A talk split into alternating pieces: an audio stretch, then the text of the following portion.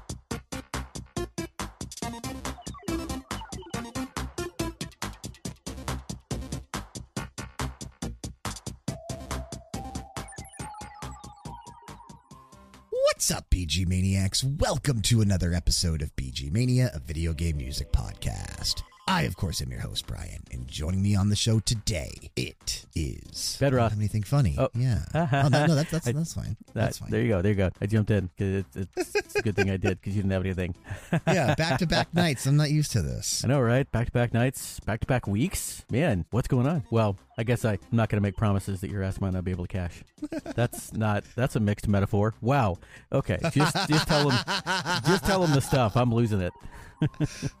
Real quick, if you'd be so kind, head on over to Apple Podcast or whichever app you chose to listen to us on. Drop us a quick rating and review. Really does help us out in terms of visibility so that this show continues to grow. And remember, we are on Patreon now as well. Patreon.com forward slash RPGera. Check out our tiers, see what we're doing, and if you feel inclined, toss us a couple bucks each month. If not, continuing to listen to the episodes as they upload each week works wonders as well. And of course, special shout out to current executive producers, Jexak and Xancu.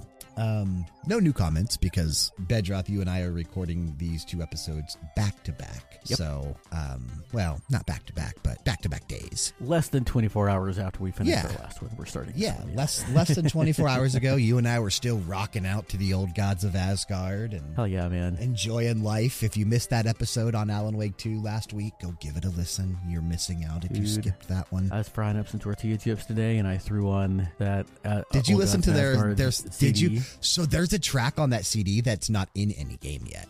It's the one I that's didn't listen like to the whole CD. Which one is it? Okay. Uh, I think it's called like N- Sea by Night or something like that, but it sounds like a Viking like sailing song almost. Oh, that's Dude, it- dope. it- I gotta check that it's- out. It's so sick. Let me see what it's. Uh, no, wait, that's not it. Um, The Sea of Night is the title of the track. The Sea of Night. Wow. All right. Well, But I'm gonna that- do. that's I'm gonna not be from doing a some game. more That's not from a game, so, that's really I'll cool. have to. Yeah, I'll have to check that out. I wonder if it's gonna be in. If it's gonna be in something, Control Two, or maybe like the Alan Wake, if there's any expansion stuff or extra chapters or anything. Yeah, I don't know if it'll be like in DLC for Alan Wake 2, but that would be sick if like they already released this track and it was going to be something that we'll hear in several years, like in another game. I don't know. That would be cool. But I also think it would be cool if they just started releasing original stuff under the old Gods As of Asgard Gods of name. Asgard. Yeah. Yeah, that would be sick. Would be. It would be. You can tell they're having a blast every time they do one of those songs. So I know. Go give that episode a listen if you guys skipped it. This week on the show, we are kind of not really doing a composer appreciation. And while I do think a case could be made to do our typical composer appreciation episodes for several of the names that will be featured today on the show, mm, I don't know. Like they just didn't feel big enough individually for me to to devote an entire episode to. So I can think of maybe two exceptions. And- yeah, and- that's what I, that's what I'm saying. There's a there's a couple on the list, but like not And there are two others that I think are a big enough deal, especially for fans of this studio, that we could do it and, and it'd be fine. But there are only two composers that I think have both the like the long discography and the like standout talent to, to warrant you know Yeah, a Graeme- Graeme and like Robin. I was actually thinking of Robin and Alistair because I mean Alistair's uh, it, it's not with Rare, but he has a lot of That's there's a stuff true. that he's done. Outside of Rare, yes, Alistair Lindsay could technically get a spotlight on his own one day. He does have a very extensive list. was the other one I like. He, he would have been my, my third choice there, just because his discography is not as long as Alistair and Robin's. Right.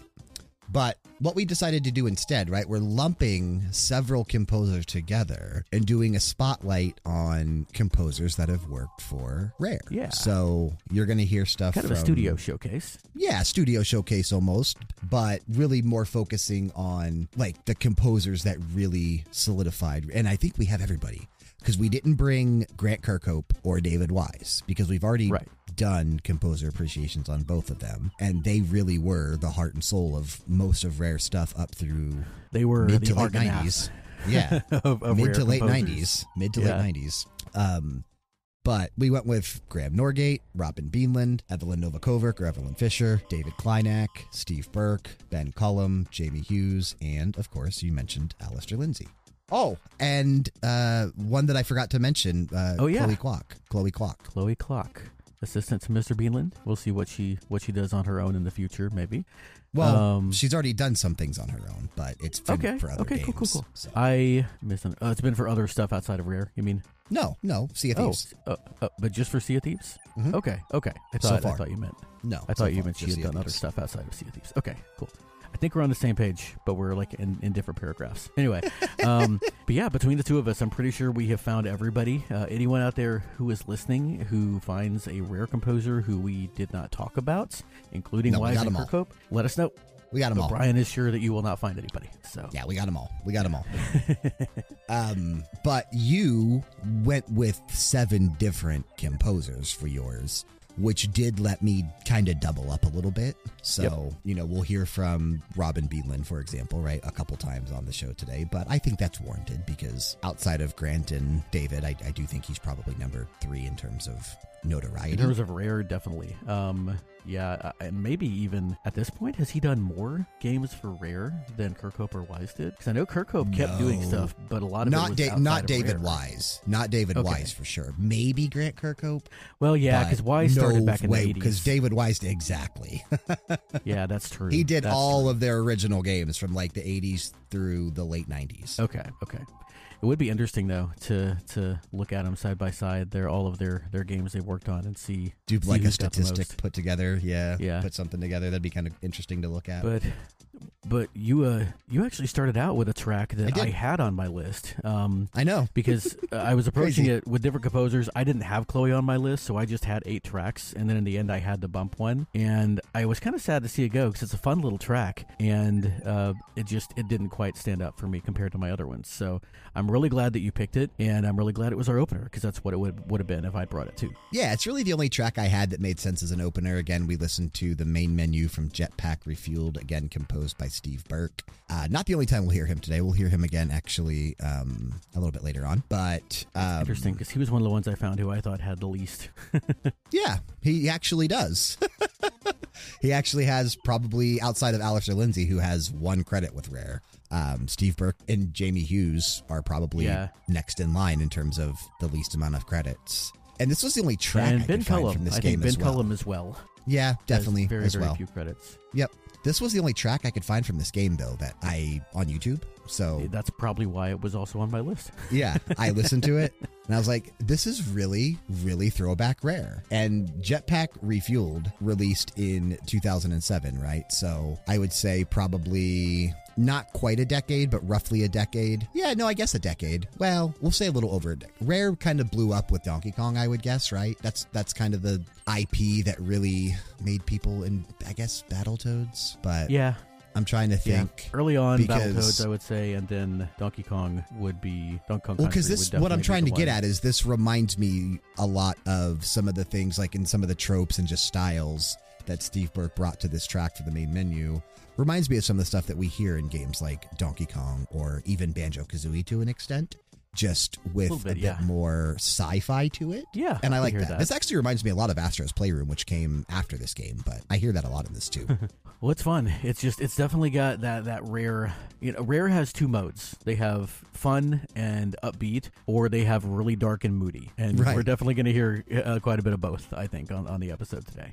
Nice. Well, I'm excited. This should be a lot of fun. I've been looking forward to doing this one for a little bit. Me too. Me too. And I had fun putting it together. Yeah, you can't go wrong with rare, dude. It's got such a vibe, and it's got It like you're right. it- There's such a you can usually, especially if it's Grant or David. We're not hearing them today, but you can usually tell. Oh, this this is rare. And I only had eight composers to check out with relatively limited discography Yeah. from from each. Yeah, I mean, there I- I wasn't a knew- ton of games you and I could choose from. Yeah, so it was it was definitely a relief after uh, putting together the end of year playlist or the best of 2023 playlist. But I I knew my Robin Beanland track that I was going to bring if it wasn't on your list already, which I was a little surprised it wasn't. But but there you go.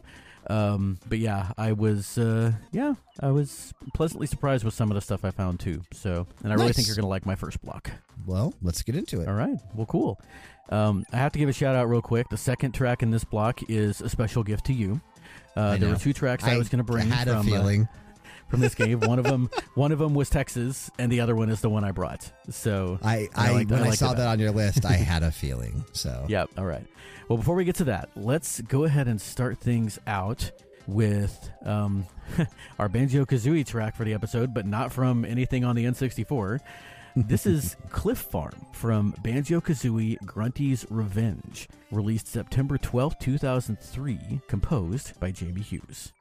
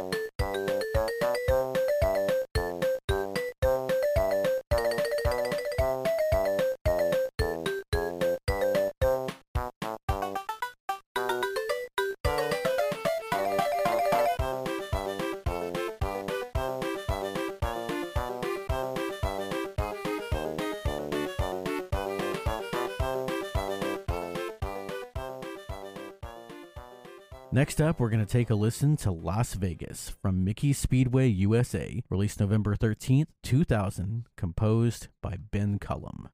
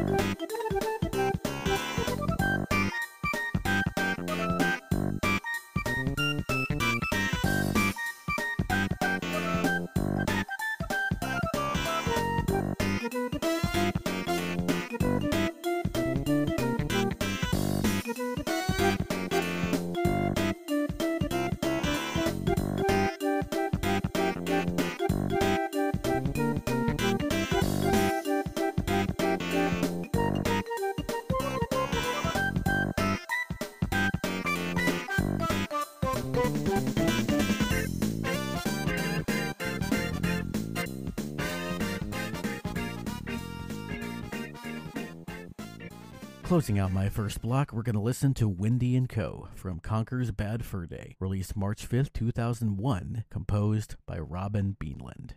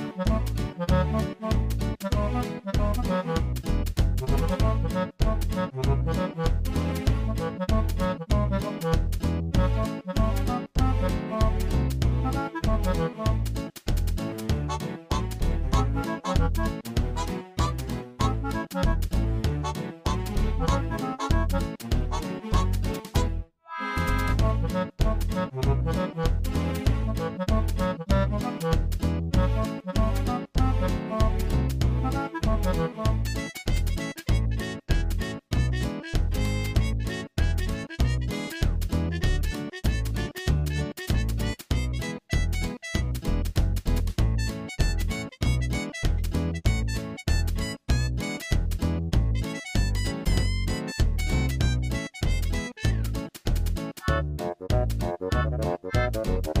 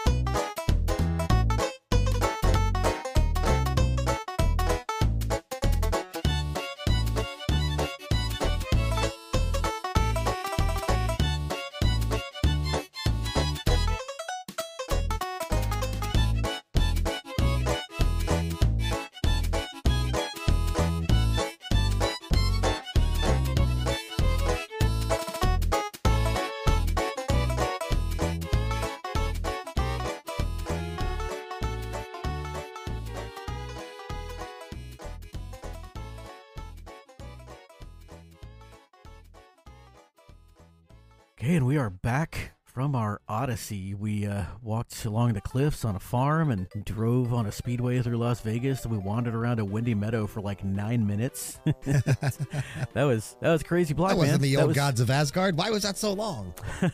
it's definitely not the old gods of Asgard. But man, what a happy, fun, upbeat block. That was my that was my happy block, and uh, my next one will be different. But yeah, man. So uh, starting things off, talking about Cliff Farm from Banjo Kazooie Grunty's Revenge GBA game. A little side-scrolling platformer wasn't you know wasn't too memorable. I've I played it on an emulator at one point in the last 15 years, and I I remember what it looked like, but that's about it. And um, yeah, so but this music is fun, man. This sounds just like this sounds like Banjo Kazooie. Oh, this sounds just like Banjo Kazooie. Yeah. Uh, I never played through this game, but I remember it because of the box art. It came out in, what was it, September of 2003. I started Yeah. working for the company that would be called, you know, eventually become GameStop. But uh, at the time when I started working there, it was FuncoLand. I started in September of 2003. man. Yep. So I remember seeing this on the shelves and like putting price stickers on this. Like I, I distinctly remember this box art and this cover. And I never did play it though. I didn't care to. It didn't look like the same banjo that, you know, and it wasn't, but it didn't just look like the one that we knew from the N64. And I didn't really care about GBA at the time. Yeah, they, they never really, really, um, they never really let Banjo hit its heights after Banjo Tooie. I don't think because this and Nuts and Bolts and all that just it just wasn't the same. And Right. th- the music was still good, but the games themselves were just, you know, it was kind of sad. And especially they, they looked like nightmares in that GameCube or in that Xbox game. So, but but this was this was really good. Jamie Hughes, um, who I wasn't super familiar with before this started up, um, this research I mean for the show, but he did a good job on this. Definitely channeling Grant. Yeah. You and I were talking. It sounds like he used a lot of the same instrument choices and potentially even had access to the same files, right? So. Yeah. And this one, uh, Viva Pinata, Trouble in Paradise, several IPs that uh, Kirkhope or Wise had started. I think Jamie Hughes kind of inherited when they left, um, at least some of the work. Uh, I saw him like helping on a lot of different soundtracks, but I didn't see very many that he had done like on his own. So, but you know, staff composer at Rare, uh, and then that's pretty much all that he ever did. So, but he did it well. did do it good. Did definitely, like you said, channels the style of the original, right, with what Grant Kirkhope set out to do with it, and kept that going, which is kind of what you want for somebody that takes over to keep that same spirit alive. Absolutely, absolutely. And next up, we have Ben Cullum, whose only credits that I could find were um, some composing on Star Fox Adventure and Yeah, he did the do that. game, Mhm. the game that I brought. Uh, he did all of the music for Mickey Speedway USA, including the track I brought, Las Vegas, which I really Yeah, enjoyed. I did, dude. This track is really cool. I thought this was super groovy. Um, I, it does kind of elicit that kind of. I don't really know what that. I don't know what it is about Vegas that makes tracks about Vegas sound like this. you know what I mean? Like thinking back to like some of the casino games on the Super Nintendo, like Vegas Stakes or Caesar's Palace. Uh huh. A lot of music sounds like this. Like I don't know what it is about Vegas that just makes channels this style, but It's really It fits. stuff. Yeah. yeah, it really does fit. It does kind of make me think of the the neon lights and the big city feel and, And the strip and all that. Yeah. Yeah. That's yeah, cool. it, it does. It really does. It makes you think that. So I think it fits well. Really cool track. Well, I know Vegas has a special place in your heart. So, like I said, when I saw the list, the track list, I only I only listened to Texas and Las Vegas. And then when I listened to Las Vegas and it was this good, I was like, okay, I'll just bring this. Save myself some time. Yeah, I do that a lot when I uh, am picking things for shows. I'll just kind of pick a couple that I was like, oh, this, I either know this one or oh, this this sounds cool, right? And then I just kind of pick Yep. between a few instead of listening to a whole soundtrack sometimes. But um, yeah, Vegas does at least did at one point have a have a special place in my heart. But I am going back in April, so we'll see how it goes. we'll see how it goes. I hope I hope it's still special for you, man. Um, and We'll this see. uh, this game, this game, as far as I know, was not anything special. Um, I'm sure it wasn't kart racer, uh, licensed game on the N64. on the so- N64. Yeah, kart racing on N64. you- You're not going to beat Mario Kart 64. Uh, Diddy Kong Racing is up there. It's up there, man. It is sure it is, but it didn't beat Mario Kart 64. Um, I will not argue with you, but you will find people who will. um, That's fine. I will say also David Rice. They can David be wrong. they can be wrong. David Wise. but the game, the game's the- great. It's and- just not yeah, better than Mario Kart. Game is great. The music is fantastic. But yeah, Mario Kart takes it for me as well. Absolutely. But you know, it, this would be a fun topic sometime. Is uh, you know a- all those other kart racers. You know, find decent tracks in in several of those, like Garfield Kart and Atari Kart and stuff like that. Garfield Kart, baby. Yeah, Smurfs Kart. have to bring Frank back for those. Is there a Rugrats Kart racer? Uh, I'm if there's not, I'd be. I know they're you know the, they're in the Nickelodeon kart racers. So oh, there you go. There you go. But yeah, which have surprisingly good music. Those Nickelodeon games, I don't know. There's something about them that might have to be a spotlight at some point too. But we have enough on the list for now. So, but then moving into really uh, maybe the star of the show for me and the star of that first block. Uh, you were a little surprised this had such a big following. And yeah, when you were kind of talking to me about it, I didn't realize that, like it's a cool track. It's super cool. Didn't realize so many people were into this one though. there's a lot of people out there who love Conker's Bad Fur Day, and I think all of them talk about two songs. They talk about Slaprano, the Great Mighty Pooh, and they talk about this song. And um, like I said, I was a little surprised when I didn't find it on your list because I thought, you know, I thought that was more ubiquitous than I guess it is. But but Windy and Co. Um, man, this is the uh, You didn't music find it to on the my list because you already submitted it. No, I mean the um the big list, Oh, like the master list we have. the have. master list. Yeah, yeah. Got it. I was a little surprised when it wasn't on the master list. But, Haven't uh, played too many things from this game. Period. Yeah, pretty much just Slaprano. I think there might have been one other track that probably fit There in was. on like a Halloween episode or something. But Yep. um but this is the music for the first area that you play in, and the area has dynamic music. Robin Beanland, first of all, who this is not the last time we'll be hearing from him. Um, Absolutely not. uh, Robin Almost once a block. Beanland, one of his first forays. Uh, he helped out on a couple of things with Grant Kirkhope, I think, earlier in his career. This, I believe, is his first solo work, and he did a great job. Um, this is the, I like I said, the first uh, area that you you play in, and it's just you know kind of the quintessential green grass meadows first stage kind of place. But Yeah, what one dash one. yeah, the one dash one. What he did is he wrote different instrumentation for all the different areas of of the of the Windy Meadow, and they're all uh, they're all pretty big. It's a pretty big area, and so what this track is is a compilation of all of those back to back. It's kind of like if Grant Kirkhope had done, um, you know, when he wrote Click Clock Wood for Banjo Kazooie, if there were a track on the soundtrack that was all of those back to back instead of having the different versions in different tracks, it would be kind of like this, you know? Yeah. And for my Kind of loops, but doesn't loop because it's different instruments and sounds different the entire time. Exactly, exactly. It's played more like a round. And Yeah. um, for my money, the best part of this track is the last three minutes. Yeah, you throw Yeah, in you all really the dug that part. stuff. Yeah, Yep. super fun, and especially the last minute with that banjo solo was just just super cool. Mm-hmm. So if if you if you were listening and got about four minutes in and were like, this is I don't know, it feels kind of samey. I think I'm gonna jump ahead to when they're talking. Go back and listen to that last minute for sure. This is a really cool game, though, man. So different from what we had at the time, right? With it being yeah, it so adult oriented um, on the N64 of all places, that being a first party Nintendo game of all things. So, really cool that this actually did see the light of day. Um, I, I appreciate that about what Conker's Bad Fur Day is, but gameplay wise and like just the game itself, I was never into this one as much as I was like Banjo Kazooie or even Donkey Kong 64. Um, I played through it, but it wasn't one that stuck with me like a lot of other rare games. Yep. Yeah. Uh, it was the same. Same for me. I um, it, it was kind of clunky, honestly, to play. Uh, it was not as smooth at all as like Banjo Kazooie or even Mario 64. But um, but it, it was it had so much charm, and you know, it was so irreverent, which is exactly what like at our age Yeah. when this came came out, that was what we wanted. So um, to go back and revisit it after the fact was just uh, it, it, it was fun. It was fun to see it in action. Yep, I agree. Good pick, good choice. Long block. yeah, it was. It was. But uh, yeah, and since since my block was so long and we've already talked a bit, why don't we go ahead and jump into your first block? All right, sounds good. And much like you kicked off your first block with Banjo, right? That we could not do this episode without featuring rare stuff, right? Banjo's got to be here. The first IP in my next block also had to be here if we're talking about rare. So, to kick this off, let's take a listen to Stilt Village from Donkey Kong Country 3, Dixie Kong's Double Trouble. This released on November 18th, 1996, and it was composed by Eveline Fischer.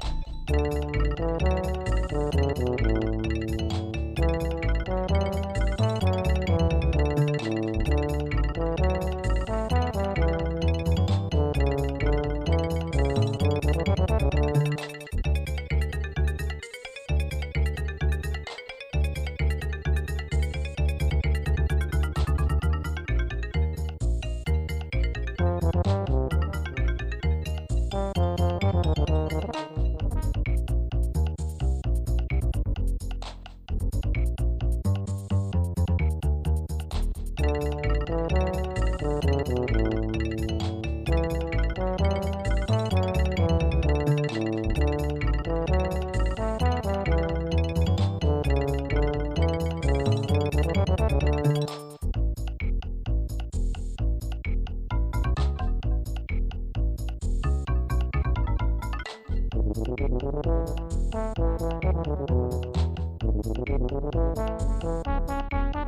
we're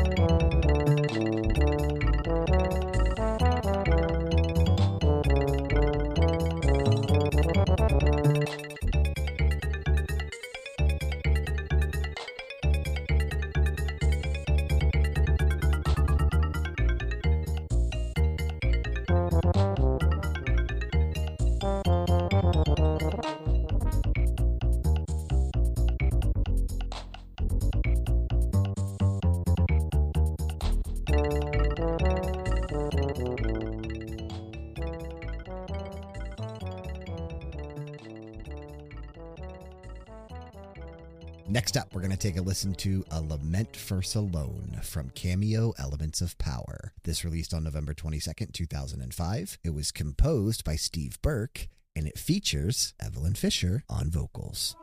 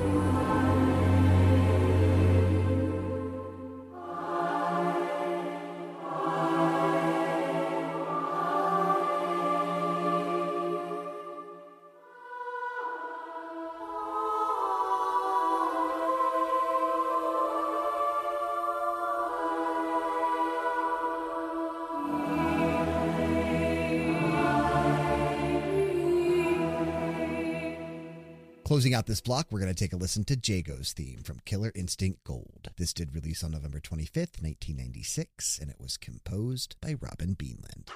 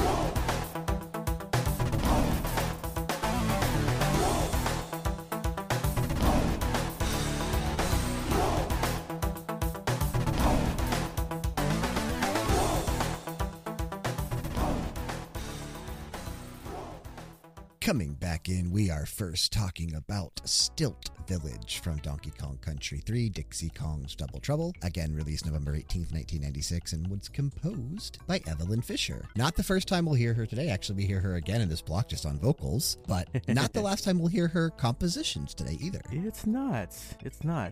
Very different composition. Eveline Novakovic, as she was known as back then, right? Or do I have that backwards? I think you have it backwards. I think she's Eveline Novakovic now. Novakovic now. And she was Eveline Fischer. But because of her involvement on Donkey Kong Country 3 is a lot of times the third composer listed after Kirkhope and Wise when people talk about rare composers Yeah, she on 2 and 3. probably I, I would argue like I don't know if more people are familiar with her or Robin Beanland, but a lot of people are familiar with her, right? Because of Donkey Kong Country 3, which you and I were talking, she may as well have just done on her own, but David Wise did contribute several tracks to this soundtrack as well, according to VGMDB. Wikipedia just lists her, but VGMDB actually has him listed for several tracks. Yeah, they kind of switched places because that's what she had done that for Donkey Kong Country 2.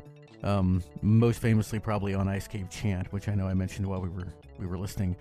But uh, this is a, just a, it's a great soundtrack. The game It's so is good. not as good. It, it's it's still good. No, it it's still good. probably the weakest of the SNES trilogy, right? I think I would probably rate it DK so. two, one, then three. Mostly because of the the um I think the level design was a little lazier in this one. I think they're running out of ideas, but um Until but- Tropical Freeze, until yeah well until returns and then tropical freeze. but that wasn't rare.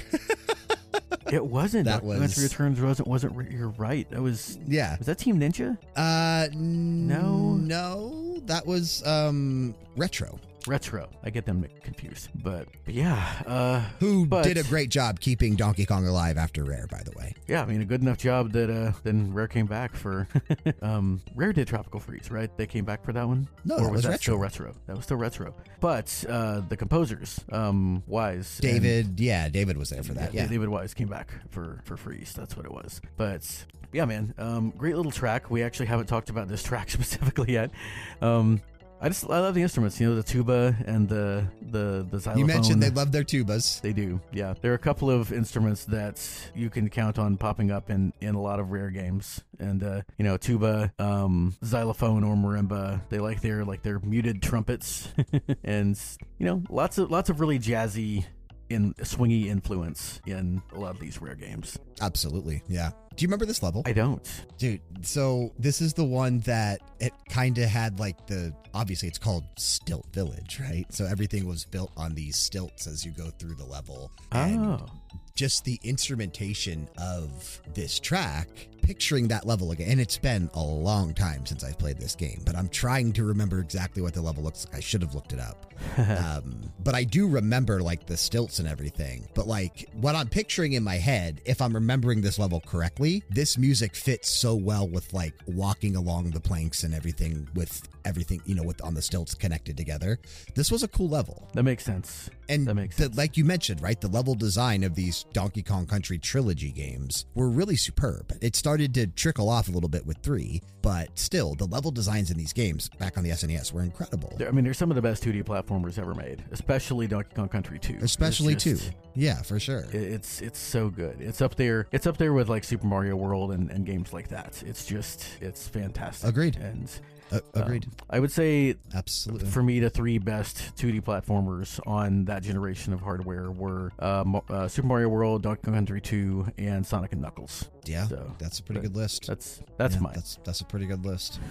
And then we go to a generation that I don't have any familiarity with. If you're Yeah, ready to move you on. said you didn't have an Xbox 360. That's all right. I thought this would be kind of cool if we set this block up doing an Eveline Fischer track that she composed and then following it right up with one where she is doing some vocals. Yeah, that's So cool. We took a listen to A Lament for Solon from Kameo Elements of Power, which did release on November 22nd, 2005. That was a launch title for the Xbox 360, and it was composed by Steve Burke, featuring, again, Eveline Fischer on vocals, providing the main vocals we heard, right? There were some like choir chanting vocals kind of in Right. the background as well. I don't know who did those. Maybe she did those too. I don't know. Hmm. But maybe. the Yeah.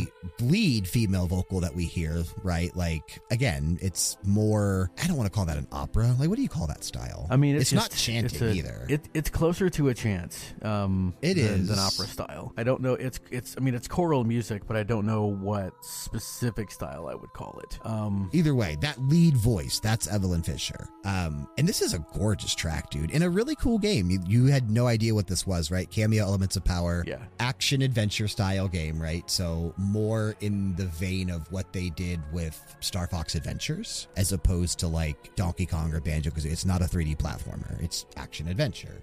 Um, but this game was really freaking cool, and I think was this not the first one? I think it was. No, no, I think it was. This was their first game that they released after leaving Nintendo, right? I think so because if it was the first one on the 360, then I believe so because I don't think they had anything on on the original Xbox. Let's see here. I'm looking because yeah, Kameo a Elements of Power was in 2005. Before that, ah, no, no, no, no. They did do in 2003. Uh, so their first game after leaving Nintendo. We don't have anything from this game on the playlist today because the game was composed by, of course, Grant Kirkhope. Um, so Star Fox Adventures was in 2002. Right. That was their Okay. last GameCube or their last Nintendo game. Grabbed by the Ghoulies was in 2003 on Xbox. The Oh. original Xbox before Xbox 360. Gotcha, gotcha. Yeah, definitely a Kirkhope classic there. But this one done entirely by Steve Burke, according to the the album Yeah. cover. Steve Burke did do the Kameo elements of power all by himself, which is really cool. That is really. And it's a really cool soundtrack. We've played one other track from this game before on the show.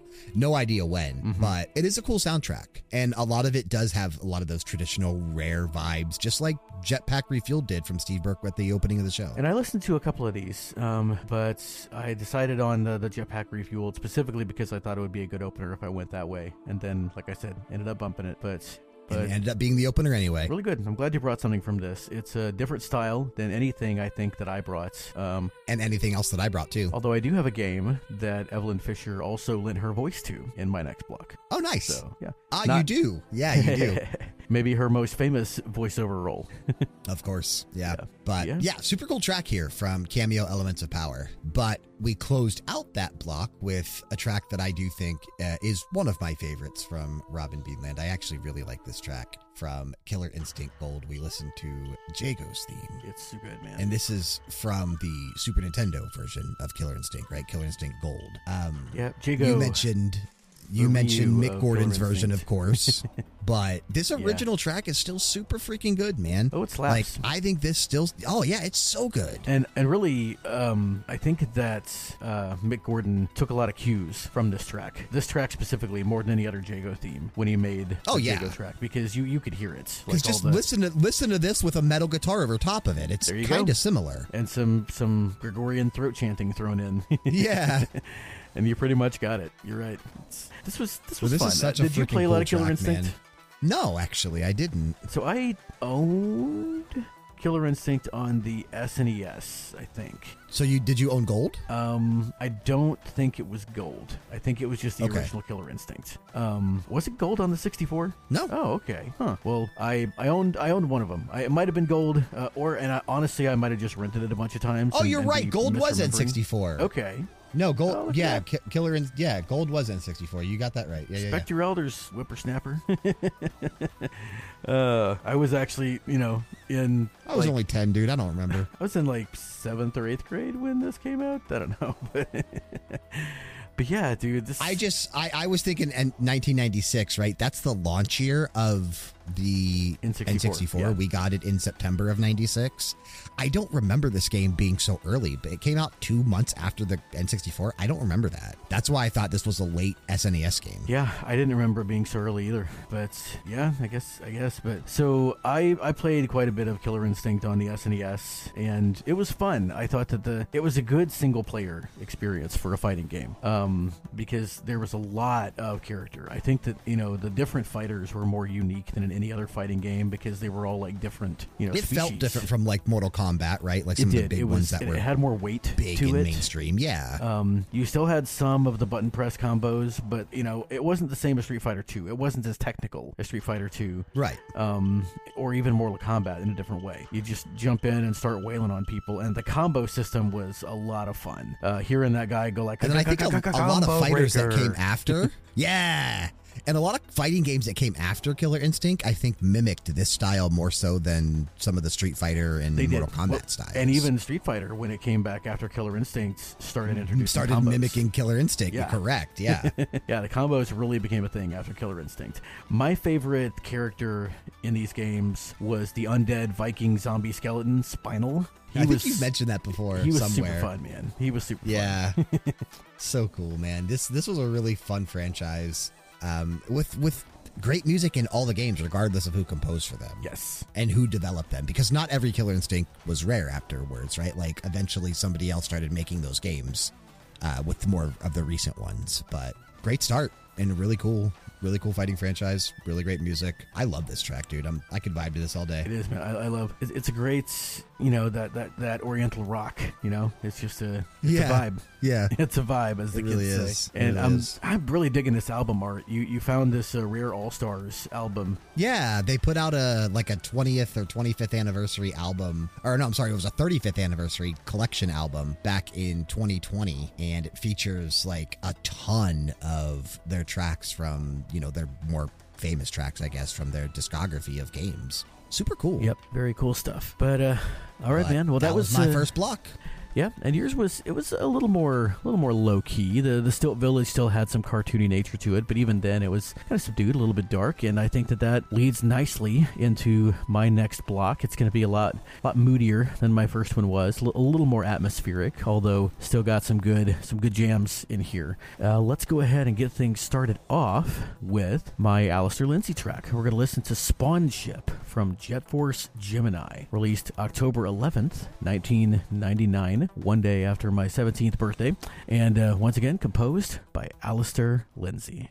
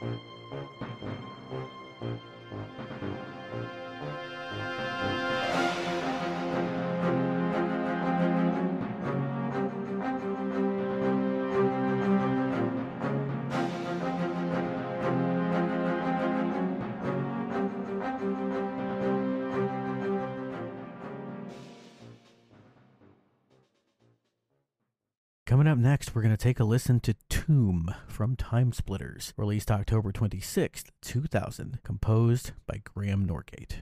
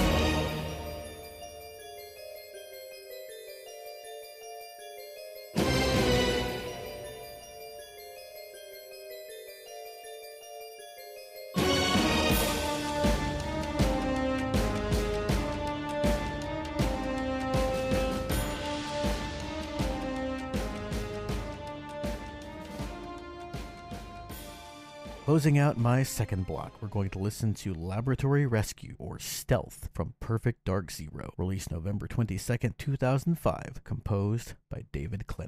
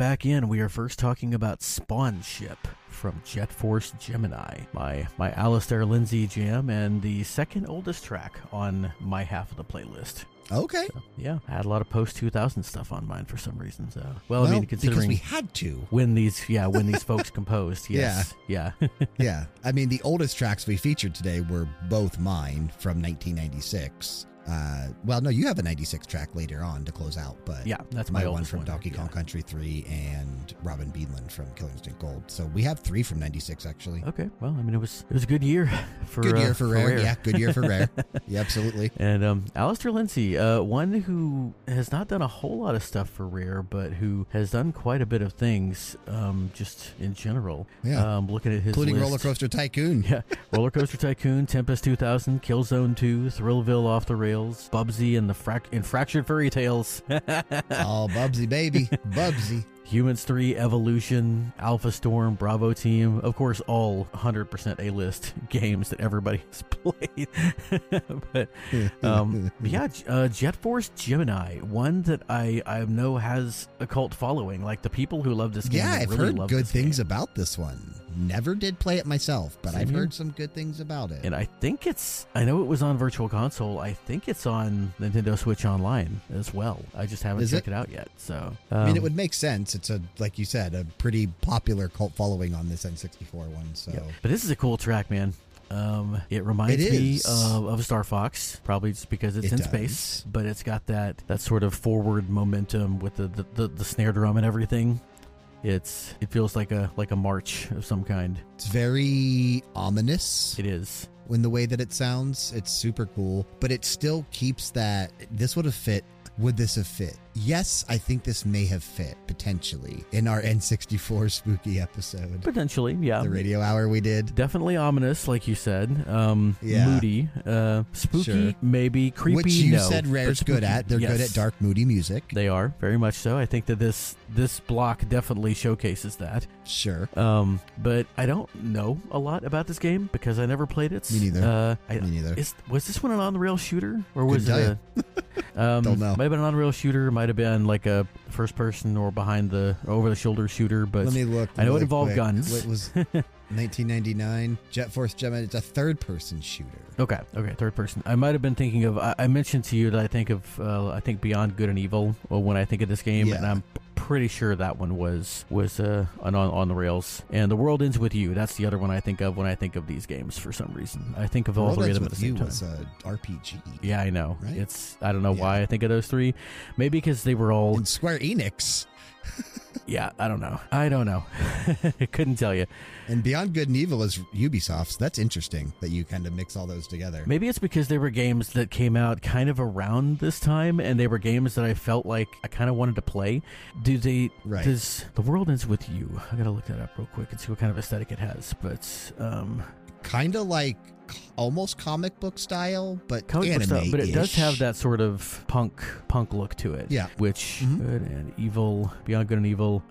Nothing like The World Ends with You. nope, that one looks totally different. And then yeah, of course, Jet Force Gemini is a space sci-fi. totally different. So I couldn't tell you, man. That's just the weird way my brain works. But, but yeah, um, and lots of comments on here about how this track was like, oh, this soundtrack was my childhood, or uh, this this soundtrack is so great, and it's pretty good. You know, Robin Beanland, Graeme Norgates, and Alistair Lindsay, all three on this soundtrack. So they were putting some of their heavy hitters from the time, because this was, I think, after. Well, no, Kirkhope was still there. Um, Kirkhope was still there. Wise was still doing Yep, stuff, Kirkhope was but. still there. Um, when did this this came out in 99. 99. So Kirkhope was probably still recovering from when he was working on Banjo Tooie, Donkey Kong Country, and Perfect Dark all at the same time.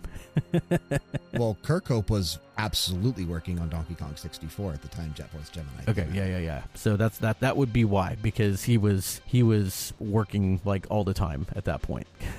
Yeah. He literally at one point was working on all three of those games at the same time. So I'd be interested to hear a story on how Alistair Lindsay got involved with Jet Force Gemini. Again, this is the only credit he has for a rare published and developed game. yeah, yeah. The uh, you mentioned Roller Coaster Tycoon three. I actually had a track from there on here before we we got together, and I yeah, you, you tried to mess this whole block up, apparently. uh, because I, I at first wasn't even thinking rare. I was thinking composers who were who did stuff for rare, but I didn't realize we were bringing just rare games. And yeah, so when I brought uh, the next game on the list, we ran into the same issue. we're we let, we're letting this one fly because of who the studio is. So we're talking about now uh, Tomb from Timesplitters, composed by Graeme Norgate. And yeah, uh, not rare, but talk a little about who it is by and why that that is important. Yeah, so back in 1999, when I think that's kind of around the time when Rare and Nintendo started to have a falling out, I think, right? And there were some issues at Rare, which is why a few years later Microsoft scooped them up, right, and purchased them. But in 99, a lot of the key members of Rare, such as David Doak, Steve Ellis, Karl Hilton, and of course Graeme Norgate, left Rare and went and formed Free Radical Design. And the first thing they did when they created Free Radical was come up with a spiritual successor to GoldenEye and Perfect Dark. And Timesplitters and Timesplitters 2 were incredible, fantastic games that I wish we would see a third, but unfortunately, Free Radical is no longer around. Yeah. They actually went out of business on December 11th of 2023. Not even that long ago. And that sucks. That really sucks. Especially when they were bringing, you know, they're starting to bring so many of these old things back, you know. um, I say starting, they have been, but even more like now it's the N- stuff from the N64 is now starting to get more, you know, more second looks. Um, and yeah, I, this was the generation that I largely skipped. Um, again, I had a buddy who had a PS2. We rented a GameCube. Um, never owned. I've still to this day have never owned any Xbox system. Um, so you know, it's one of the holes in my my uh, repertoire. But uh, even though I played GameCube, I've never played this, and it does look fun. It looks good. It's so fun. The multiplayer was incredible, and that's really like, you know, you think GoldenEye, right? What did we do back in GoldenEye? Because that game wasn't that long. We played the shit out of that because of the multiplayer on the N64 and how like revolutionary that was for the time. Mhm. Timesplitters really brought a lot of that multiplayer aspect back and just made it fun again. It was it was really cool. That's super cool because yeah, Perfect Dark was a lot more focused on the you know the solo stuff, and um, but that's good that they brought it back for these, and you can definitely see the GoldenEye DNA in these uh Of these, course. these characters. Um, but this track is a lot of fun, dude. Super again, super creepy. I mean, it's Tomb, so um, but I also love the way it completely changes halfway through. And it gets to this like even more like upbeat, like dangerous. So the first part of it is more creepy, and the second half is just more just like scary like intense Yeah. and some of these uh some of these people that i'm seeing on the screen have kind of a horror element to them and it's not just uncanny valley it's you know there's people missing limbs Oh. and with fake stuff like duct- Yeah, I duct taped mean- to their bodies and you're you're fighting zombies and undead. It's just crazy, dude. It's again, it's more of a like it's a first person shooter, but it's definitely sci-fi.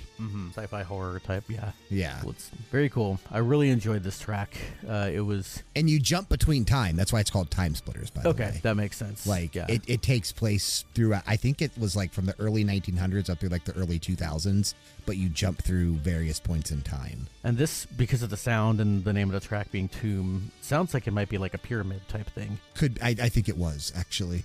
I don't remember a ton about like the levels and the story. And I played through these games once. They were, first one was in 2000. The second one was in 2002. So it's been quite a some time since I played through them. But I remember the gameplay being just stellar. Well, we already talked about it a little bit, uh, but coming up on my third track of the block, this is Laboratory Rescue, the stealth version, because this soundtrack had a, a stealth version and a um, what was it called? Pull it back up real quick. Anyway, a stealth version and an action version, and they had like a descent versions of some of their tracks. But this is from Perfect Dark Zero. Um, and was this 360 or was this original Xbox? So this one was the 360 sequel. The Okay. original was on the N64, but this is after Microsoft bought them and they did a sequel.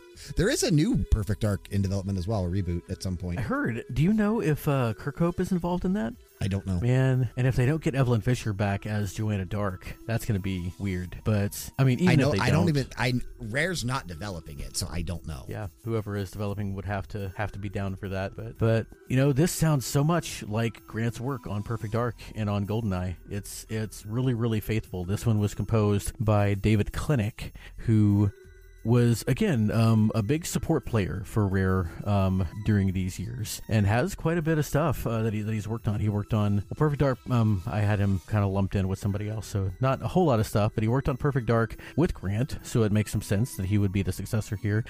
Uh, Perfect Dark Zero is his, and then he has worked on Banjo Kazooie Nuts and Bolts as well, um, also with Grant. And I bet Grant will come back because the reboot is being developed by the Initiative, okay, which is a studio that Microsoft started basically to make a game for Perfect Dark. And it's ran by the former studio head of Crystal Dynamics, Darrell Gallagher. So they're, you know, they formed this studio. They probably didn't hire an in house composer or anything like that for the studio.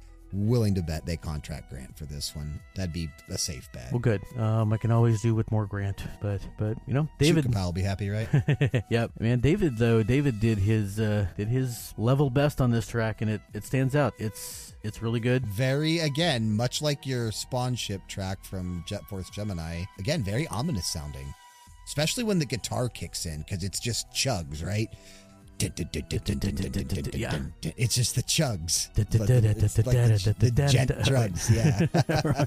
and of course, laboratory. Gotta. I I think maybe subliminally, subconsciously, the reason I picked this one is because laboratory was my, or the facility was my favorite stage in GoldenEye. So nice. Okay, there you go. Yeah. Um. And none of no. My, my first. So my first track in this block was N64, and then the other two were uh, either spiritual or direct successors to N64 games. And it looks like we're coming up on a little more N64 in the next block as well. Yeah, I have a Nintendo 64 track to kick us off, and then another Xbox 3. This would have been Xbox One, actually, when Yep. that one came Okay, out, I yeah. think. And then, of course, I think probably the most recent game we have on the list today would be Sea of Thieves. So, Yeah. yeah, but last block, ready to get into it? I am ready, sir. All right, we will kick this one off with man. This is probably my favorite track by Graeme Norgate ever. I love this so much. Cool. We're gonna take a listen to Simian Acres from Blast Corps, released March twenty fourth, nineteen ninety seven, composed again by Graeme Norgate.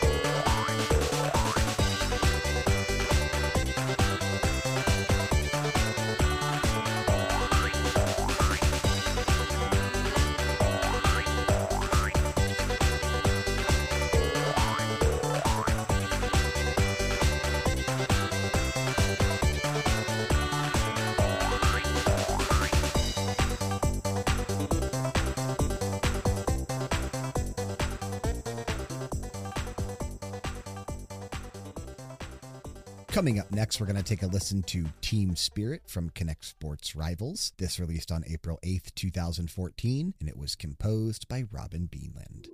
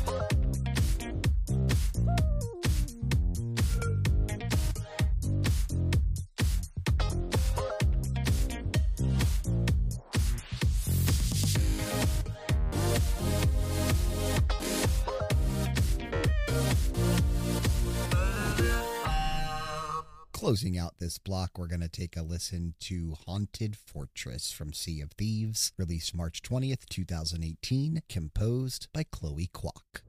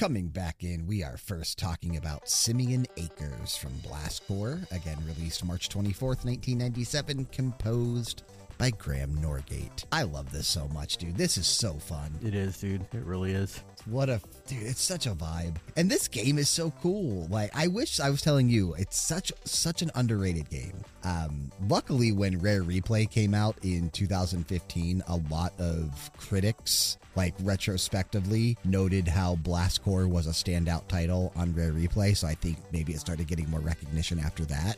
But this game back when it hit the N64 in 97, dude, it was so much fun. I didn't own it, but my neighbor, so I lived in an apartment complex back in 1997 and the family that was like right across the hall from my mom and I also had a son that was my age, and he got an N64 for Christmas the same year I did, right? 96. Yeah. Um, one of he ended up in the spring, I think, for a birthday or something, somewhere around in the spring. Got Blast Corps as a gift, and I remember borrowing it. For, I, I didn't give it back for weeks but we would play it at my house. He would come over and play it. But I hung onto that game for quite some time after I borrowed it from him after he was done with it.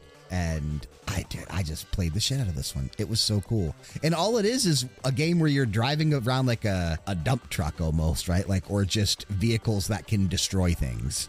And you're busting up trees, busting up fences, breaking up buildings, clearing a path for this nuclear missile carrier that's driving through these levels. That's all it is. That's man. If I had played this game more, I think that I would have the same memories of it that you do. I just it I never really came across it for some reason, and um, then it got stuck in that sort of no man's land between Nintendo and and Microsoft until Rare Replay, which I didn't really get to do anything with because I didn't have an Xbox. So uh, you know, I was at the mercy of whatever I could emulate until some of the stuff started finally coming out on Nintendo Switch Online, and this isn't on there yet Right. there are people saying that the next if we get another rare game it's probably going to be diddy kong racing and then after that if they do do, do another one it might be this one but we'll have to see That'd be cool if so. That'd be cool if so, because this game is definitely worth playing through. Um, you know, there are things to do in the levels outside of just clearing a path for this missile carrier. You can find like hidden vehicles because you can get out of your car in this game and like walk around, but it's very low polygon. yeah Um, but you can like get out of your car. Like if you find like in level one, over somewhere on the left hand side of the map, there is a car that is white and it kind of has like the the U.S. flag on it a little bit. Um, but it's like one of those muscle cars from the 60s or 70s, and it's super pimped out. Um, it's like just flies around the level, and you can again like run and crash into buildings and break them up. But it's not the same as if you were driving around in your little dump truck or something like that but you can go find other vehicles. There's hidden things to find in the levels. Um, a lot of replayability. There's like 60 levels in this game or something like that. Somewhere between 50 and 60. That's so cool. So cool. It reminds me a little bit in premise of a game that I just got for a steep, steep discount on Nintendo um, on Switch uh, called Crash Drive 3. Um, Okay. It is, it's not really a demolition style game, although you can demo stuff, but it's one of those like free roaming um, drive around in your car and you can do like loop to loops and bust up stuff and, and Oh, go okay. up ramps and Yeah. climb things. It's a lot of fun. It's it's back up to twenty dollars now. I got it on a ninety percent off sale over the holidays, and Plus it um, was like $2 or something like that. yeah, Yeah. my and my my three littles and I have been just playing the crap out of it. It's you know it's just a fun little random find that is just so fun to jump into and play around, and before you know it, you've spent two hours in this game, and right. and it right. sounds like Blast Corps was kind of the same way. Yeah, super similar. Um, this music, if I'm remembering correctly, it's either like the first or within the first couple levels that you play through. Um, super cool that you're just driving around destroying things while this is playing in the background, and it's so weird and different, right? With like the little spring noises, and it's just it's so Nintendo. It's so rare. It's so N64. It's just it's really cool. Very cool, man. Very cool. Well, you know what's not N64 is Yeah, our, uh, our middle track there, or my middle track. Yeah, the Kinect Sports Rivals, right? Microsoft Kinect, the old camera that failed, and well, thankfully it failed, but I guess decent idea at the time. But from Kinect Sports Rivals, we listened to Team Spirit. Again, this game came out on April 8th, 2014, so it was an Xbox One title. And this was composed by Robin Beanland. And again, kind of different from a lot of the other stuff we heard today on the show. This has some of those like synthesized vocals in here that are super cool. Um, kind of EDM ish, club style music. It I really is. dig this a lot. yeah. I It's a lot of wasn't fun. super familiar with this one. This I found because I listened to this Rare All Stars album from like beginning to end when I was doing research for this one because I just wanted to hear the album. Well, and it's a it's a good find for that too. yeah, and when this started playing, I was like, "Oh, this is really sick." And I looked who it was by, and it was Robin Beanland, so it wasn't like Grant or anybody, right? Yeah. So it doesn't sound like him anyway. right. Um, but I wasn't sure who had composed. I've heard Grant do a lot of styles, but I've never heard him do this. Yeah, exactly. But I know like pretty much nothing about Kinect Sports. Mm-hmm. Know nothing about it. Didn't own a Kinect. I never played these games. Um, but I dig this track. I think it's really cool. This will tell you how long ago it was for me. I, I played Kinect one time, and it was at a Sunday school party. Oh wow. So okay. it was a while back, definitely a while back for sure. but but you know it was it was all right. It was. But it I was dig that track. It was an interesting answer to the Wii, Right. but And I don't know what the rest of the soundtracks sound like for these games, right? I'd be interested to hear more after hearing because there's more Kinect sports tracks on the Rare All Stars album. Yeah. This was just my favorite one. Um, It would be interesting to dive into that I'd sometime. be interested to hear more. Might be Yeah. another idea for the because list. it's it's so different. Yeah, it's so different. So kind of cool. That last track we listened to in that block came to us from Sea of Thieves.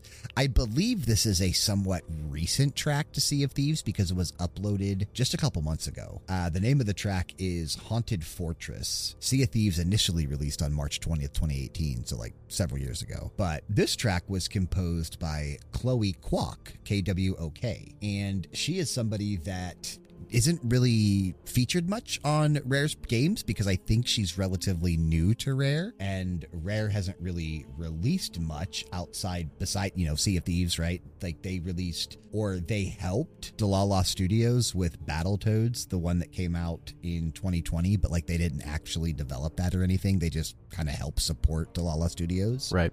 but Rare's next game is Everwild, right? That's the one that they announced with Microsoft. Um, I want to say back in 2020, either 2019 or 2020, somewhere in that area, they announced that they were working on Everwild, and they still are. Uh, I think it's probably just in development hell. But the composers on Everwild are Robin Beanland and Chloe Kwok. So I think we're going to start seeing her more as Rare starts releasing future games. I think she's probably in house for them now. Um, and last year, actually, she made Europe's or Forbes Europe's 30 under 30 list. So she's making a name for herself. Cool.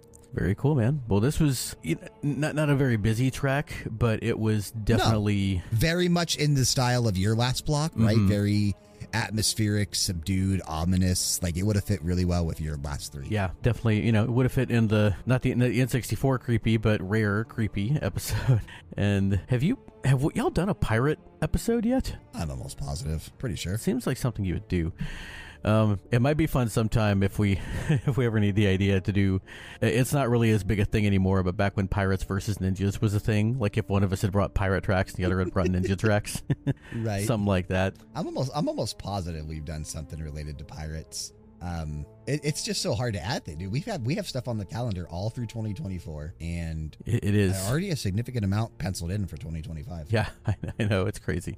It's crazy. We're gonna have to do the show until we're like sixty, just to you know, just to fit all these Yep. ideas in. But We are the old gods of Asgard. also, also got to give a shout out to isn't this Sean's like favorite game?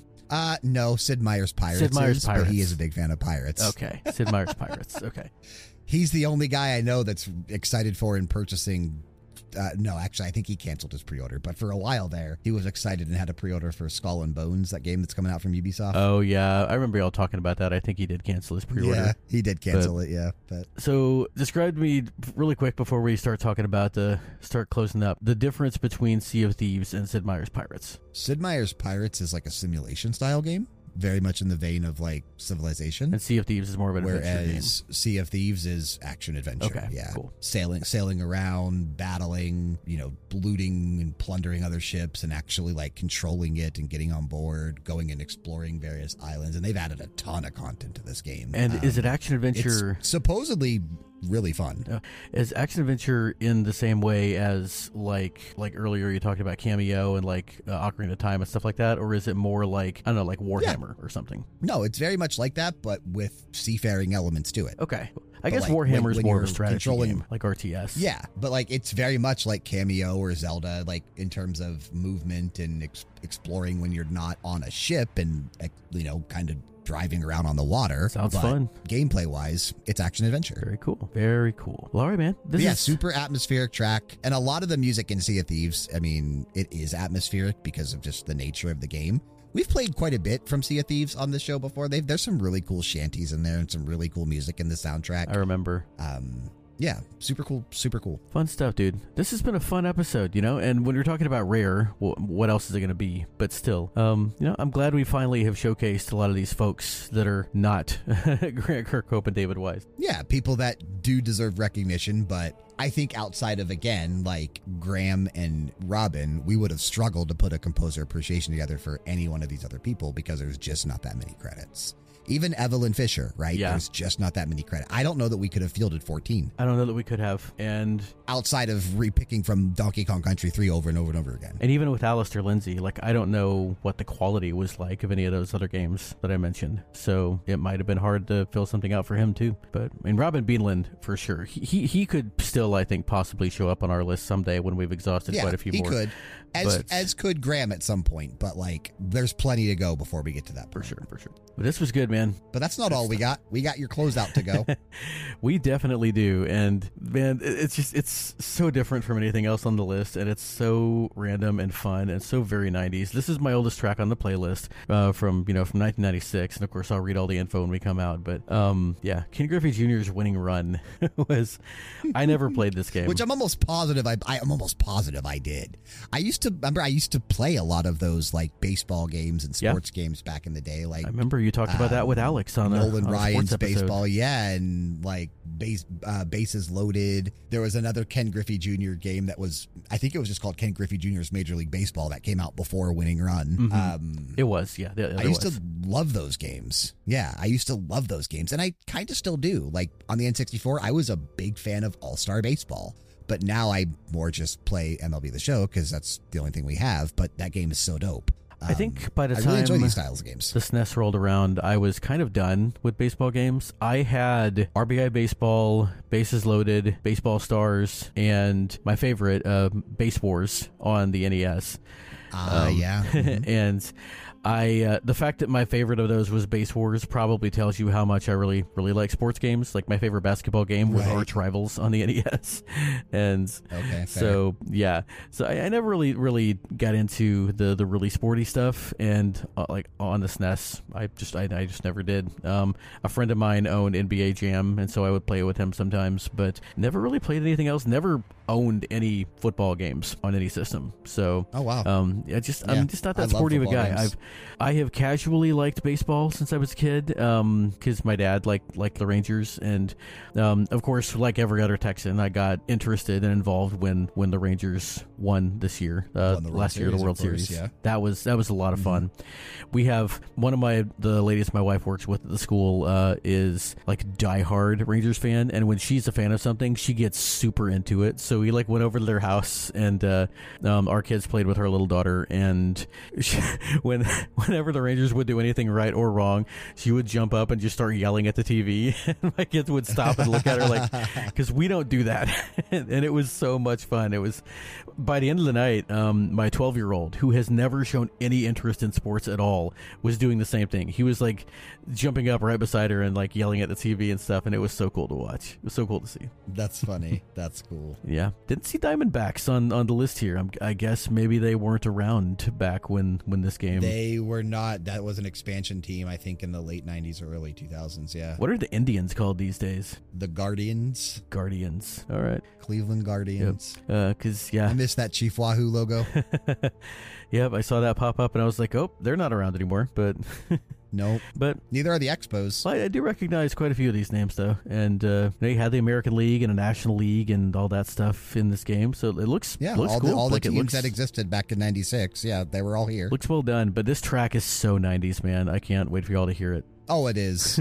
it's even like the dude, like the way the vocals are included and just what they're saying. Right? It's it's so '90s. Yeah, that's it, man. Cool I don't have anything else to plug except, of course, everybody listen out for my, uh, you know, whatever my next B side is at this point when this one posts. Um, Yep. I can't remember what what my, my my third one is going to be. So, and even if I could, I'm gonna leave it a secret. I'm gonna let those come out as they do. Yeah, yeah. So And uh, base baseball games. I think you guys might be hearing more about that topic pretty soon. I think that might be the case. yeah, I think so. hmm But all right, man. Well, I guess that'll just about do it. If you have nothing to plug, this was fun. Little uh, mini composer appreciation on just everyone that's worked at uh, Rare. Yeah. So I'm glad we finally did this. Post appreciation, studio showcase, whatever you want to call it. Yep. Mix it all in one. But that'll unfortunately bring us to the close of the show for this week. We do want to thank you for sticking with us and listening to another episode of BGMania, made possible, of course, by RPGera. If you like video game music, and more importantly, you like us and you want to help us grow the show, check the description box for ways you can do just that, including a link to join our Discord community. Click it, join it, and interact with us. Bedroth, what are we closing out with? Taking us out of the show, we're going to be taking a listen to Main Theme from Ken Griffey Jr.'s Winning Run, released June 10th, 1996, composed by Eveline Fischer. Keep the music playing and keep it loud.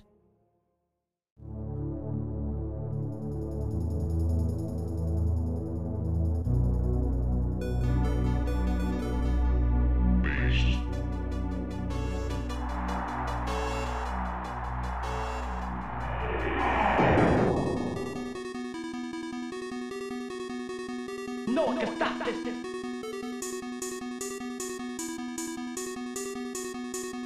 No one can stop this.